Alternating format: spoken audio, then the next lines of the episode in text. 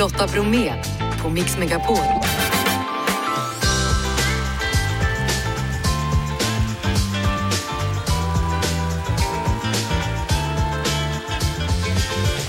Hallå där och varmt välkommen till oss och en ny vecka. I dagens måndagsmix, kungen besöker Stenungsund under dagen. Vi hör från platsen där vägen försvann.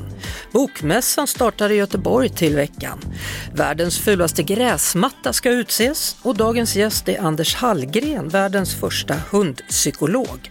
Kassavalvspengarna ska delas ut och alldeles strax så snackar jag med Måns Möller om hans nya show. Jag säger som vanligt, Jeff redo? Ja. Janne? Jajamän! Då kör vi! Efter succéer som Sveriges historia och världens historia, otaliga extrema utmaningar och tv-produktioner är det i vår dags för Måns Möller att ge sig ut på sin första stora soloshow på nästan tio år för att berätta om sitt perfekta liv. Välkommen till Mix Megapol Måns. Ja, vad fint. Tack Lotta. Ja, hur får man ett perfekt liv? Lär oss. Ja, exakt. Nej, men det är ju lite ironiskt då. Det är ju såklart inte något perfekt liv, utan det jag märkte var eh, vi vill ju alla måla upp en perfekt bild av oss själva på, på sociala medier. Jag la ut en soffa för några veckor sedan som jag hade köpt. Jag var oerhört stolt. Och sen, du vet det tar ju tid innan soffan kommer, då hann jag upptäcka att jag var skyldig staten massa skattepengar, så jag hade inte råd med den här soffan. Så när soffan väl kom, då la jag ut soffan och berättade att här står den och blänger på mig, min soffa är egentligen inte, och då blev alla jätteglada, och insåg jag, det finns ett sug efter det här som inte är perfekt, alltså Ja. när man visar sina tillkortakommanden, det finns något, något mysigt med det, lite grann. Senaste stora showen då som var en stor succé, det var ju eh, Jävla pajas, det här skojar du inte bort. Just det, Ja, den handlar om hur det var eh, att vara pappa till en, eh, ett barn med autism, lite Ja. Mm. Och nu då, vad blir det? En stand-up om autism, restskatt och världens längsta 40-årskris? Är det Ja, så? exakt så. Ja. Det, vilken research du har gjort. Det, blir, det stämmer exakt. Så det blir lite, eh, alla har ju svårt att få upp livspusslet, men det kanske blir lite extra då om man är funkisförälder helt enkelt. Men, men vad, hur gammal är du? Jag är ju 48 är jag va? Så du har på 40-årskrisat i åtta år Ja men det, det är väl länge, det får man väl ändå säga. Det tycker jag. Och det, jag, jag håller ju på, ja men en annat exempel då. Jag, jag gick ju ner massor, jag gjorde ett tv-program som hette 16 weeks of hell. Jag var så stolt, jag hade rutor på magen och jag var solbränd och allting. Och sen så gick det några månader så började man ju äta pizza igen och allting. Och sen skulle jag vara med i ett tv-program som hette The Island, när man ska bo, ja du ska äta ingenting i några veckor. Så då gick jag med flit upp 7 kilo inför det här, så jag tänkte jag måste äta på mig. Och sen ställde Discovery in The Island i spel, så då satt jag tjock och fattig. Och det tyckte också folk var, jag har aldrig fått så mycket likes när man är tjock och fattig. Så att det, folk vill inte ha det här perfekta. Och, och till och med utan soffa kunde du Ja, exakt. behålla vikten. exakt. Du, alltså senast vi pratades vid, Ja. då letade du efter numret till några tjejer som du hade träffat i Vasaloppsspåret. Blev det något till slut eller? Ja men det blev, ja men gud vilken minne då, just det, jag träffade dem i spåret, så hade jag lovat att bjuda dem på ett glas vin på kvällen.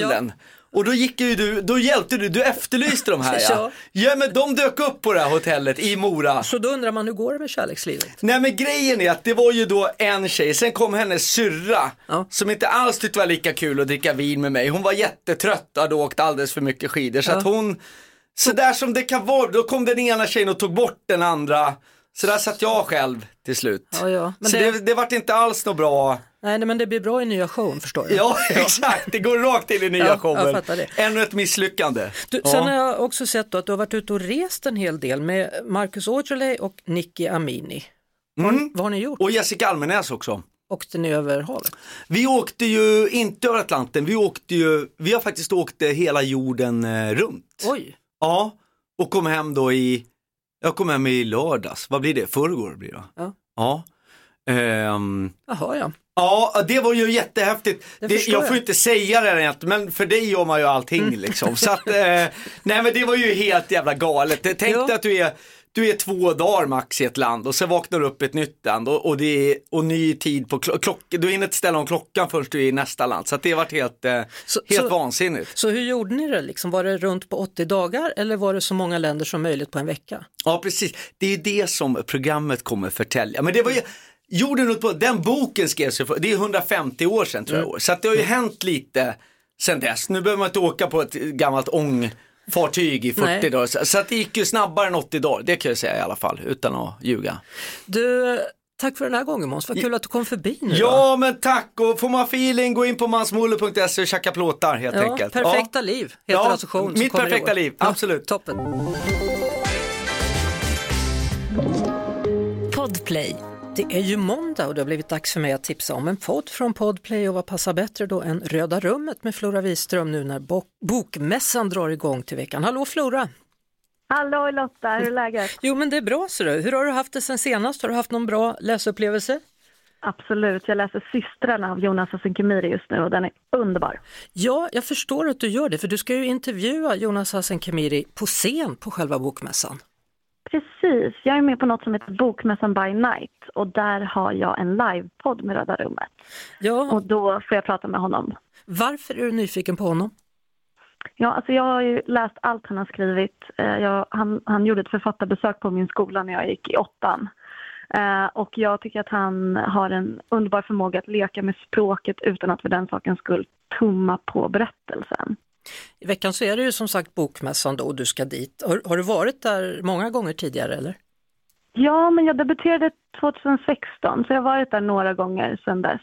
Mm, var... ja, det, är, det är stökigt men roligt. Ja, vilken dag tycker du bäst om? För det pågår ju flera dagar. Ja, men fredagen tycker jag är härlig. Ja. Absolut. Ja. Så att du ska ladda på riktigt då och gå runt där och träffa folk också antar jag? Ja, precis. Och passa på att lyssna på lite olika författare som pratar och så. Det är mm. kul. Och vill man då ladda upp för Bokmässan då kan man lyssna på din podd Röda rummet där du samtalar med bland andra författarna Tone Schunnesson, Mikael Yvesand och Sara Källner. Det stämmer. Och så ser vi fram emot livepodden då som man kan ta del av på plats på Bokmässan fredag klockan 20.40 va? Precis, och man kommer kunna lyssna på den i efterhand också. I podden då som finns på podplay.se eller i podplay-appen. Stort tack Flora Wiström och ha det så kul då på bokdagarna i Göteborg. Tack så jättemycket, ha det gott! Detsamma, hej! Hej! Lotta Bromé på Mix Megapol. Ja, idag så kom han dit, Sveriges konung. Han besökte Stenungsund för att se vad det egentligen är som har hänt där. Och en annan som har varit på plats för att titta på vägen det är Anders Rönnefors som sköter trafiken i Mix Megapol Göteborg. Hallå där Anders! Hej Lotta! Du kan kalla mig kungen av trafik också, det går alldeles utmärkt. Hur var det egentligen att besöka denna plats undras? Du, jag var uppe där ganska sent i lördags och eh, kikade runt lite grann. Det är väldigt förvirrat och det är avspärrat och man har tagit in mycket vakter för att man har ju spärrat av ett stort område där för att inte, de var oroliga då initialt där i alla fall att det skulle bli mer skred och sådana här grejer. Men jag träffade på en härlig vakt där i alla fall som hade motat undan folk där som är då i området är ganska förvirrade och liksom lite oroliga också på vad som kan hända runt omkring där. Nu är det ju industrier runt omkring där mm. men det finns ju dock lite fastigheter lite längre ner på den sträckan där som då är, ja, som är angripet också naturligtvis. Kungen har ju varit på plats i Stenungsund och uttalade sig och sa tack och lov att ingen undkom. Alltså när skedde det här? Var det på nattetid? Ja, jag hade, hade faktiskt varit på ett jobb eh, i, på fredagen där och var på väg hemåt och hör eh, då mina kamrater på Trafikverket informera vid tvåtiden där på lördag morgon då. Så det är ju natten eh, fredag in på lördagen, alltså på lördag morgon klockan vid tvåtiden där så får de in första larmet där och, och då är det ju ja, bilar som har gått ner i eh, de här håligheterna. Men precis som du säger så är det ju väldigt skönt att ingen har omkommit. Alltså det kunde ju blivit förödande naturligtvis en sån här stor grej. Ja, och vad säger människor som bor i området då? Vad känner de inför det här? Nej, men jag tror att det är nog lite grann förvirrat eh, och sådär också men eh, vad, vad, som man är mest orolig för det är ju de här eh, stora omledningarna på trafiken som man är tvungen att göra det området när en stor Europaväg genom ett samhälle är naturligtvis förödande och det blir stora konsekvenser. Det är ju runt skolor och sånt här och det är ju en lite mindre väg som går runt där att det blir ju så hårt trafikerat mm ja, med både tung trafik och alltihopa. Och sen är det också då de här eh, omledningarna gör ju att eh, folk som inte är från eh, området eh, slänger på sin GPS och en GPS följer man ju slaviskt och då blir det ju massa konstiga komplikationer. Så den här vakten mm. jag träffade igår där, han har haft en kille från eh, ett land som, som inte, han kunde inte kommunicera med honom. Så han var ju helt förtvivlad den här chauffören då som skulle med en färja upp i Strömstad. Så det är klart, det blir ju väldigt stor påverkan. Mm. Eh, det har ju kallats för slukhål här då och det är olika teorier om vad som kan ha hänt. Jag hörde att det skulle ha någonting med tippning att göra när man byggde vägen. Du, ja, jag tror att det är nog så att det är ju lite suspekta grejer runt omkring den här grejen utan att man vet någonting. Men det har man också ryktesvägar fått höra då att det har varit någon deponi där som man har lastat av massa eh, material som kanske inte skulle ligga på den platsen eh, som det nu har hamnat då. Och så med de här nederbördarna eh, som har varit i området har gjort att det kanske då har påverkat med dels med rörelse i marken och eh, de här stora vattenmassorna och eh, last helt enkelt som inte ska vara på de här platserna. Men det, det är ju sånt som spekuleras naturligtvis. Ja, och de gör väl en utredning nu kan jag tänka mig. Ja, det får man ju verkligen hoppas och du kan ju tänka dig om det är någon som har gjort fel. Det blir jobbigt för det företaget eller för den personen naturligtvis. Mm. Så vad säger prognosen om läget framöver här då? Hur lång tid kommer det ta att, att ställa allt till rätta igen? Ja, jag tittade bara på den, för det var en incident där för 2006 uppe i Munkedal och då skedde den incidenten i november och det tog två månader innan man fick i ordning på det där och det var en ganska snabb insats. Men den här grejen, här har man ingen tidsaspekt på utan man tror att det kommer ta väldigt lång tid. Uh, och så att man vågar inte säga något, det är ju så pass tidigt i det här skedet innan mm. man har hunnit analysera marker och alltihopa. Men det som är mest påverkande är ju folk som ska pendla till sina arbeten. Uh, Stenungsund, Tjörn och Orust kommer bli påverkat men mm. jag var ju där uppe som sagt var väldigt tidigt i morse och tittade på den här stora knutpunkten och Spekerö där den här själva omledningen sker där var det väldigt bra. Jag pratade precis innan det här samtalet med dig Lotta här nu med Helena på Trafik Göteborg och trafiken flyter på bra där uppe. Mm. Antingen kanske det är så att folk stannar till hemma och inväntar så att, men det kommer bli naturligtvis problem så det här kommer vi få följa upp naturligtvis. Men Anders avslutningsvis, alltså själva känslan när du kommer fram dit första gången och ser att det bara är ett hål rakt ner? Ja, men det, den enda känslan jag får det är att vad skönt att inte någon har förolyckats. För det här det såg, det såg inte bra ut alltså. Nej. Och det ser man ju på de bilderna också som uh, har koblats ut uh, på sociala medier och alltihopa. Det, det, det är ju bara en stor skön känsla. Men jag ser också en kostnad eh, som kommer att bli euforisk naturligtvis. Tack så mycket Anders Rönnefors från Trafiken Mix Megapol i Göteborg. Fula gräsmattor är någonting som vi kanske borde vänja oss vid, det tycker i alla fall Mimi Gibson som är en av skaparna bakom tävlingen World's Ugliest Lawn som alltså ska utse världens fulaste gräsmatta. Välkommen till Mix Megapol Mimi! Tack så mycket Lotta! Du, vad är det som utmärker en riktigt ful gräsmatta? det är en väldigt bra fråga. Det har ju varit hårt arbete för juryn förstås att eh, komma fram till det. Men i grund och botten handlar det om att man ska låta bli att vattna sin gräsmatta med vårt dricksvatten. Då får man en riktigt ful gräsmatta för det mesta. Vem är det som bedömer gräsmattorna? Vi har varit en jury på Gotland då som har bestått av mig, lokalmedia och vi har haft vår stadsträdgårdsmästare med. Alltså priset har ju varit då att man kan vinna konsultation av en trädgårdsmästare också och då har den personen ingått också i juryn. Så det finns en regerande svensk alltså som har nuvarande titeln ja. i fulast gräsmatta? Ja, faktiskt så har vi det. Hon heter Stina. Och vad kände hon när hon fick priset? Ja, men jag tror hon blev väldigt stolt, faktiskt. Man kan ju tänka sig att det borde vara tvärtom, men eh, det finns också en stolthet i att vi faktiskt är med och sparar vatten. Alla kan vara med och göra det genom att delta. Jag kan ju lova dig att eh, de som finns i USA där på den här konstgjorda lilla platsen där ute i mm. öknen, jag tror inte mm. att de kommer vinna pris för världens fulaste gräsmatta för där går verkligen dricksvattnet, det har liksom sjunkit flera meter i nivå för att de vattnar mm. gräsmattorna och golf Ja, nej, men det är verkligen dags att tänka om. Och det är väl därför vi gör det här. Vi vill ju skapa en beteendeförändring. Man måste fundera på vad vi använder vårt vatten till det håller på att ta slut och vi måste vara väldigt noggranna med det. Det är vårt viktigaste livsmedel. Så hur skickar man in sitt bidrag då om man vill nominera någon? Det är ganska enkelt faktiskt. Är man med på Instagram så är det bara att skriva hashtag World's Ugliest Lawn. Eller så kan man skicka ett mejl till uglylån.gotland.se. Svårare än så är det inte. Så vad hoppas du på? Att, att Sverige ska få behålla titeln på något sätt eller? ja, det var en jättekul fråga faktiskt. Nej, jag tycker vi öppnar upp. Det är klart att nu får vi ju liksom, allihopa får ju levla upp lite grann vad det gäller gräsmattorna här hemma också. Men eh, definitivt så hoppas jag på att få se en mångfald av gräsmattor från olika länder. Det vore fantastiskt kul tycker jag, för då innebär det att diskussionen kommer igång överallt.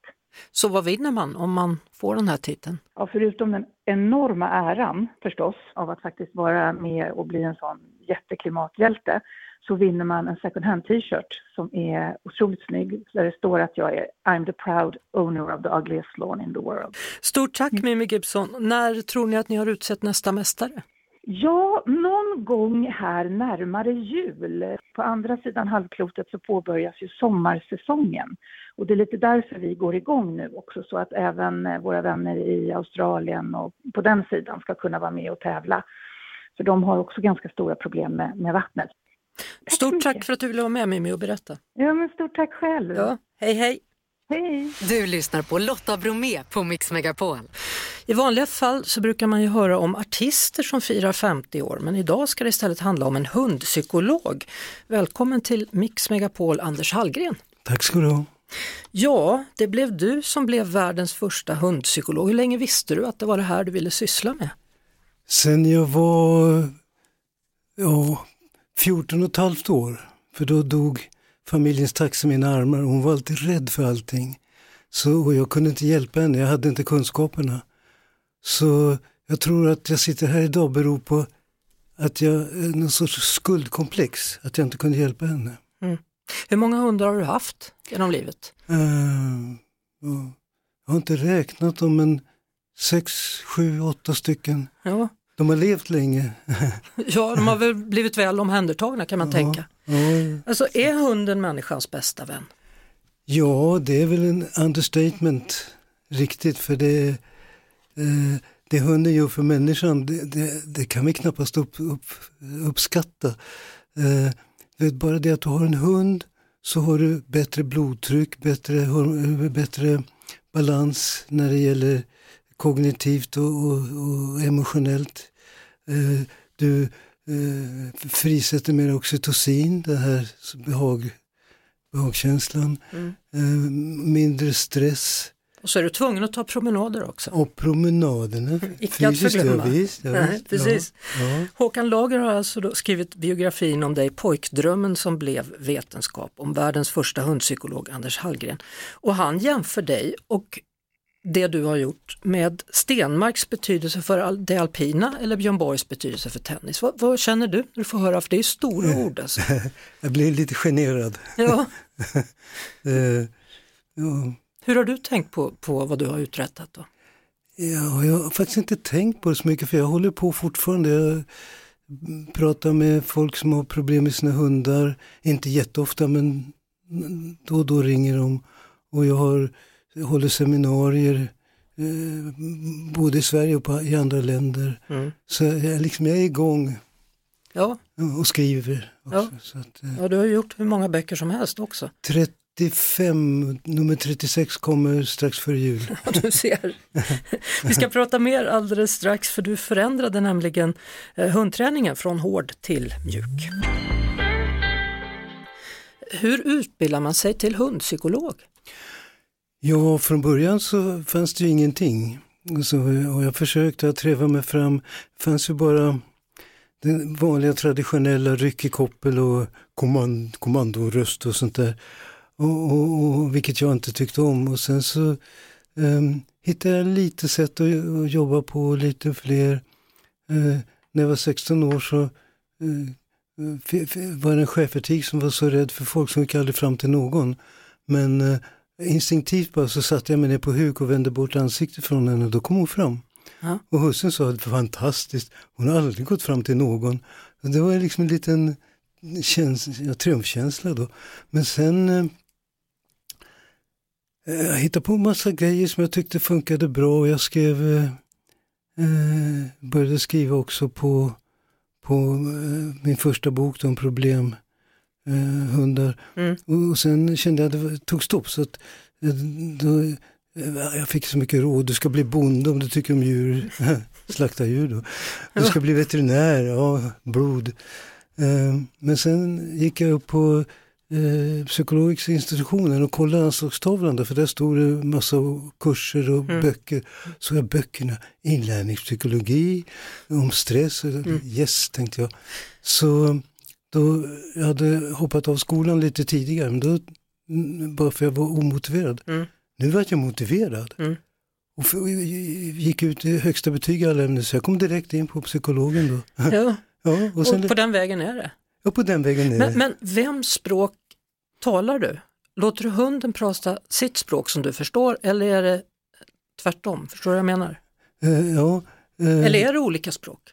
eh, ja, hu- hunden pratar ju verbalt, eller inte verbalt som en människa. Men hunden förstår ju jättemycket ord. Eh, men det jag gör, eh, hundens kroppsspråk, det, om hunden vill mig någonting, då börjar hunden stirra med en speciell blick. Och när jag uppfattar den, då säger jag okej, vad vill du? Och sen brukar hunden, om den inte visar direkt så brukar den kunna lära sig visa vad den vill. Mm. Eh, och, och oftast i, till köket. Men, men det handlar inte om dominans eller bestraffning eller disciplin som en Nej. del kör med. ja, nej, det är fullständigt onödigt. Eh, när en hund är lite jobbig så beror det på eh, att eh, hunden är lugn inne och sen jobbar ute för den har för mycket energi. Det är överskottsenergin. Då Aktiverar man hunden inne, den gör saker, om hunden får söka vi säger 30-tal pyttesmå godsaker inne, det tar hunden 15-20 minuter, sen är hunden trött. Låter som ett bra tips. Ja, det är hur enkelt som helst. Det tar mig tre minuter att arrangera det. Ja. Eh, Och, och, och så, så man aktiverar bort överskottsenergi och man går rejäla promenader. Mm. En, en del hundar eh, som är eh, lite tyngre problem med aggression och sånt, Mm. då är det ofta smärta bakom. Och, då har jag arbetat fram stressanalys, smärtanalys, hormonanalys Mm. eh, och, och, och även vad vi kallar lite slarvigt för serotoninanalys. Eh, all- Alltså vi är många som har hundar som vi kanske inte alltid förstår vad de vill. Om jag pratar om min Jesper då som jag har hemma så blir han väldigt, väldigt glad när jag kommer hem. Och det hörs, speciellt om man kommer till dörren och det skäller i hela trappuppgången. Jag tror inte jag är ensam om att ha en hund som gärna skäller, även om det är jag som kommer hem eller om vi får besök av någon. Och han är glad. Ja, det är naturligt för hundar att uttrycka sin glädje. Eh, en del de eh, eh, gnäller och andra skäller och en del bara hoppar och pussar. Och, Mm. ja, så att de uttrycker sig och det där bottnar egentligen i eh, någonting som man ser hos ursprungliga hunddjur som vargar. Och- och det är att, att uppskatta varandra så mycket det går för att hålla ihop gruppen. Mm. Och de har 15 olika beteenden bara för, för sammanhållningen. Och det är, det är eh, mycket vänliga beteenden. Så att de eh, pussar och är glada och gnäller som valpar och sådär. Och det är, det är för att då samarbetar man bättre när man har bra relationer. Och Mm. då, då överlever, har man större chans att överleva, Mm, att jaga då. Och, och, så att, att vara vänlig mot sin hund, det är eh, i botten en överlevnadsfaktor. Men hur gör man om man inte vill att han ska skälla så länge? Det är Ja. kul att han är glad men Ja, då, då gör du så, du tar med dig hemifrån en tom toarulle eller hushållsrulle Mm. och sen har du en liten godsak, alltså to- torkat så att ni, ja. Och sen när du kommer hem, så det första han får det är den där eh, toarullen öppna. Du kan också köpa tuggpinnar eller något, alltså han får en present när han kommer hem. Vad händer då? Jo, då springer han undan. Just det, För- börja äta. Ja, ö- ö- öppna den där eh, toarullen och, och då, då har han gjort sig av med det överskottsenergin. Mm. Då kommer han att hälsa tyst. Så du, du, kan, du kan lösa det från dag ett. Är det något annat avslutningsvis som du tycker att vi som har hundar ska tänka på? Ja, att, att aktivera hunden mentalt, inne och ute. På promenaderna så har stationer där man stannar upp och hunden får göra leta efter nycklar eller någonting sånt där. Då tar man sina nycklar hem och kastar ut i skogen så här. Det är en väldigt spännande lek för människan då. Och hunden blir väldigt duktig om man klarar det, annars så sover vi ute den natten. Då. ja, precis. Ja, ja. Nej, Kan- men, men aktivera hunden fysiskt och mentalt. Det är viktiga grejer. Ja. Ja. Och, och vänlighet. Eh, ha mycket positiv kroppskontakt. För då frisätter båda parter oxytocin och då känner man sig avstressad och god och glad. Ja, stort tack för att du kom hit, Anders Hallgren. Tack. Och boken heter alltså Pojkdrömmen som blev vetenskap om världens första hundpsykolog. Lotta Bromé och den perfekta mixen. På Mix Megapol. Jan Persson, säkerhetschef inom näringslivet och granskande journalisten Johannes Wahlström har djupdykt in i den organiserade brottsligheten som hotar att ta över samhällssystemet. Välkomna till Mix Megapol. Tack så mycket. Tack så mycket. Ni har alltså granskat klanerna. Om vi börjar med en definition, vad är en klan? Vi har använt oss av en definition som säger att eh, klanen är familjebaserad. Den eh, kommer ifrån oftast eh, geografiska områden där man har en svag tilltro till staten, vilket gör att man bygger upp parallellsamhällen på de orter där man finns. Hur, hur fungerar en, en klan, Johannes? Det finns ganska strikta hierarkier där det är någon form av eh, familjefader eller anfader eh, som står högst upp i hierarkin och sen så sprids sig makten ner. Det är också ett samhälle i sig där medlemmarna i klanen delar på inkomster, utgifter, försäkringar och dylikt. Hur många klaner har vi i Sverige?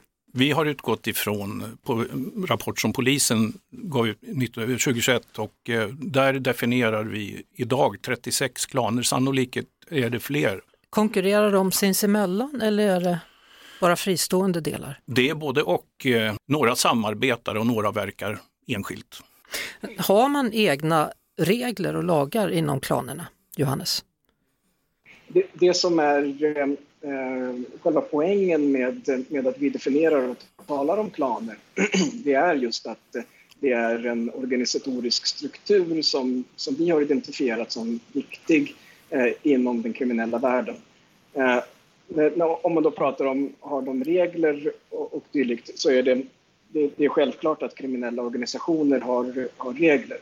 Eh, samtidigt så, vi, vi talar ju inte om alla klaner i sig, att det är, alla klaner är kriminella. Det är inte det som är, är poängen med vår bok och det som vi beskriver. Däremot så har vi gått igenom eh, i princip alla grova brott i Sverige under en femårsperiod. Och det vi kan se i de brotten det är att så gott som alla grundar sig i den organisatoriska struktur som är klanbaserad. Och de regler och de lagar som klanerna har har visat sig vara extremt konkurrenskraftiga eh, för att bedriva affärsverksamhet som dessutom är, är grovt kriminell. Mm. Varför, om vi bara ställer den raka frågan, varför utgör klanerna ett hot? Därför att de införlivar sig i själva samhällskroppen och eh, värvar, alltså rekryterar personer som finns på myndigheter, i näringslivet och ända upp i politiken. Och genom att eh, man lyckas med de här rekryteringarna så kan man också påverka beslutsprocesser. Är det här någonting som vi borde ha pratat om mycket tidigare i Sverige? Definitivt. Det här har varit till stor del ett tabubelagt ämne i den offentliga debatten. Och det är eh, anmärkningsvärt att det har gått så här långt innan vi börjar lyfta upp de här problemen på bordet. För innan dess kan vi inte göra någonting åt det. Vad är det som har gjort att det har varit så tabu att prata om det här? Jag tror att eh, det handlar väldigt mycket om eh, olika politiska åskådningar och eh, rädslan för att prata om etnicitet till exempel.